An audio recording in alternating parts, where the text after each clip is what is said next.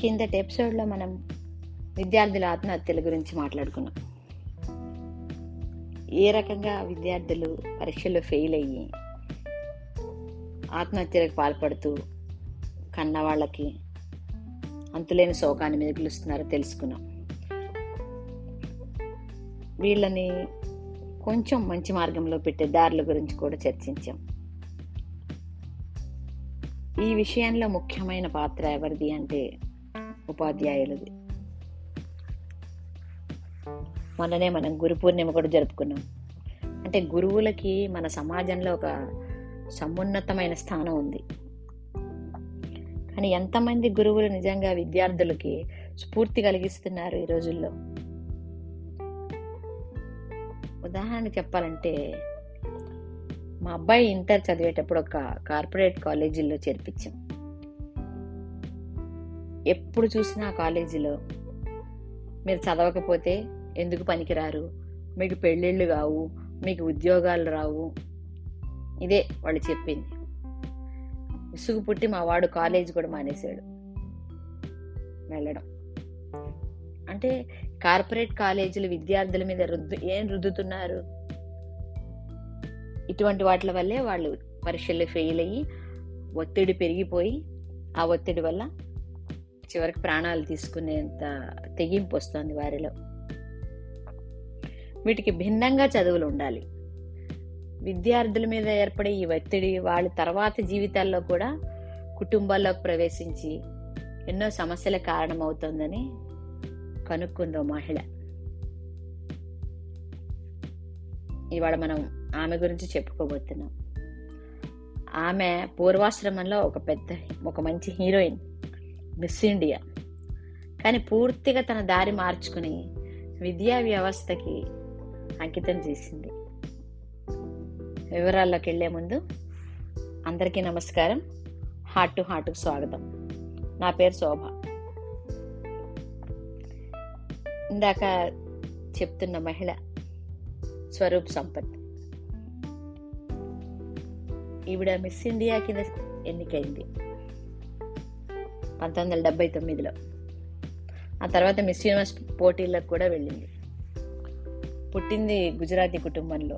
తండ్రి గుజరాతీలో చక్కటి రంగస్థల నటుడు, తల్లి క్యాన్సర్ స్పెషలిస్ట్.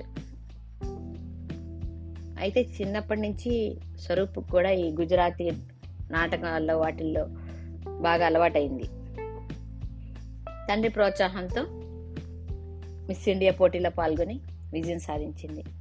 ఆ తర్వాత ఆమెకి సినిమా అవకాశాలు కూడా వచ్చాయి. కొన్ని సినిమాల్లో వేసింది, టీవీ సీరియల్స్లో వేసింది. ముఖ్యంగా ఏ జో హే జిందగీ అనే సీరియల్ ద్వారా ఈమె ఇంటింటా పరిచయం అయింది. ఇప్పుడు కాకపోయినా ఒక ఇరవై ముప్పై ఏళ్ల క్రితం వాళ్ళందరికీ బాగా తెలిసి సీరియల్ గురించి ఇప్పటికీ చాలామంది కోట్ చేస్తూనే ఉంటారు. ఆ తర్వాత ప్రముఖ నటుడు పరశురామన్ని పెళ్లి చేసుకుంది ఈమె. పెళ్లి చేసుకున్నాక కుటుంబానికే ఎక్కువ సమయం ఇవ్వాలని చెప్పి మెల్లిమెల్లిగా నటనలో అవకాశాలు తగ్గించుకుంది. అంటే పూర్తిగా దూరం అవ్వలేదు. మధ్య మధ్యలో డ్రామాలు, ఏదన్నా నచ్చిన పాత్రలు పోషిస్తున్నా కుటుంబం మీద ఎక్కువ శ్రద్ధ పెట్టింది. ఆ తర్వాత ఈమె అప్పట్లోనే డిజేబుల్డ్, అంటే కొంచెం వికలాంగులైన పిల్లలకి నటనలో శిక్షణ ఇచ్చేది. అప్పుడే వాళ్ళు చదువుకోవచ్చు కదా, చదువు వాళ్ళ చదువు గురించి ఈమెలో ఒక ప్రశ్న ఉదయించింది. ఎందుకు పిల్లలు తర్వాత పిల్లల్లోనూ, టీచర్లోనూ, తర్వాత పెద్దవాళ్లలోనూ చదువుకు సంబంధించి స్ట్రెస్ విపరీతంగా ఉండడం కూడా గమనించింది. ఇలా ఉండకూడదు చదువు అనుకుంది. దానికి తనేం చేయగలను అని ఆలోచించింది. ముందు తనకున్న విద్యా నైపుణ్యాలను మెరుగుపరుచుకోవాలనుకుంది. యూనివర్సిటీ యూనివర్సిటీ ఆఫ్ వర్సెస్టర్ వర్సెస్టర్లో పిహెచ్డి పూర్తి చేసింది టీచింగ్ మెథడ్స్లో. ఏ విధంగా సులభంగా కళలను ఉపయోగిస్తూ పిల్లలకు చదువు చెప్పచ్చు అనే దాని మీద. ఆ తర్వాత కొన్నాళ్ళు పనిచేసింది కూడా. కానీ తను ఒక్కతే ఒక స్కూల్లో పనిచేస్తే దానివల్ల ఆ స్కూల్లో పిల్లలకే ఉపయోగం, అలా కాకుండా అందరికీ తన సేవలు అందాలనుకుంది. నిరుపేదలైన పిల్లలు స్కూళ్ళకి వెళ్ళి చదువుకోవాలని ఎంతోమంది మినిస్టర్లకి ఆయా డిపార్ట్మెంట్లకి ఉత్తరాలు రాస్తూ ఉండేది. అప్పుడే అప్పటి గుజరాత్ ముఖ్యమంత్రి స్వరూప్ సంపత్ని గమనించారు. ఆమెకి గుజరాత్లో విద్యా వ్యవస్థకు సంబంధించిన ఒక ప్రాజెక్ట్ అప్పగించారు. దాని ద్వారా అద్భుతంగా పనిచేసిన స్వరూప్ సుమారు ఏడు వందల మంది పిల్లలు బడికి వెళ్ళేలా చేశారు ఆ ప్రాజెక్టులో. అప్పటి నుంచి ఆమె పయనం ఆగలేదు. అనేక రకాలుగా పరిశీలిస్తూ చదువులో నటన, కళలు ఇవన్నీ ఉపయోగించి పిల్లల్ని ఎలా మోటివేట్ చేయాలి అని ఆమె శిక్షణ ఇచ్చేవాళ్ళు, టీచర్లకి ఇచ్చేవాళ్ళు, పిల్లలకి ఇచ్చేవాళ్ళు. ఫలితంగా పిల్లలే కొన్ని చోట్ల బాల్య వివాహాలు ఆపారు. కొన్ని చోట్ల మరికొంతమంది వజ్రాల కంపెనీలో పనిచేస్తున్న బాల కార్మికులను పట్టుకొని వాళ్ళని తిరిగి స్కూల్లో చేరేలా చేశారు. అది స్వరూప్ సంపత్ సాధించిన విజయం. తర్వాత మెల్లిగా టీచర్లకు కూడా పిల్లలతో ఎలా ఉండాలి, వాళ్ళకి ఎటువంటి శిక్షణ ఇవ్వాలి, చదువు ఎలా చెప్పాలి, ఆటపాటలతో చక్కటి కళారూపాలతో పిల్లలకి చదువు ఎలా చెప్పచ్చు అనే విషయం మీద ఎన్నో సెమినార్లు, ఎందరో టీచర్లకి ఆవిడ శిక్షణ ఇచ్చింది. తన సేవలకు గాను అవార్డు కూడా అందుకుంది.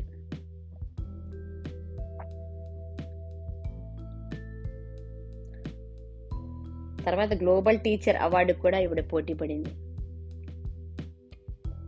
సుమారు నూట పదిహేడు దేశాల నుంచి పదివేల మంది పైగా పోటీ పడితే అందులో ఎంపిక చేసిన పది మందిలో స్వరూప్ ఒకళ్ళంటే ఆమె ప్రతిభ అర్థమవుతుంది. ఇప్పటికీ ఈవిడ ఎడ్యుకేషన్ బోర్డులో మెంబర్గా ఉన్నారు. గుజరాత్ స్టేట్ ఎడ్యుకేషన్ కమిటీలో కూడా మెంబర్గా ఉంటూ ఎన్నో సేవలు అందిస్తోంది. కామ్గా మౌనంగా ఉండిపోవడం కంటే టీచర్గా ఉండడానికి నేను ఇష్టపడతాను. పిల్లల జీవితాలు బాగు చేయడానికి చదువును మించిన సాధనం లేదు. నన్ను నేను ఎప్పటికప్పుడు నేను మెరుగుపరుచుకుంటూ కొత్త కొత్త టీచింగ్ పద్ధతులు నేర్చుకుంటూ వాటి ద్వారా పిల్లల్లో చదువు పట్ల ఆసక్తి కలిగించడమే నా ధ్యేయం. తద్వారా ఒక మంచి ప్ర సమాజాన్ని మనం సృష్టించగలం అంటారు సంపత్.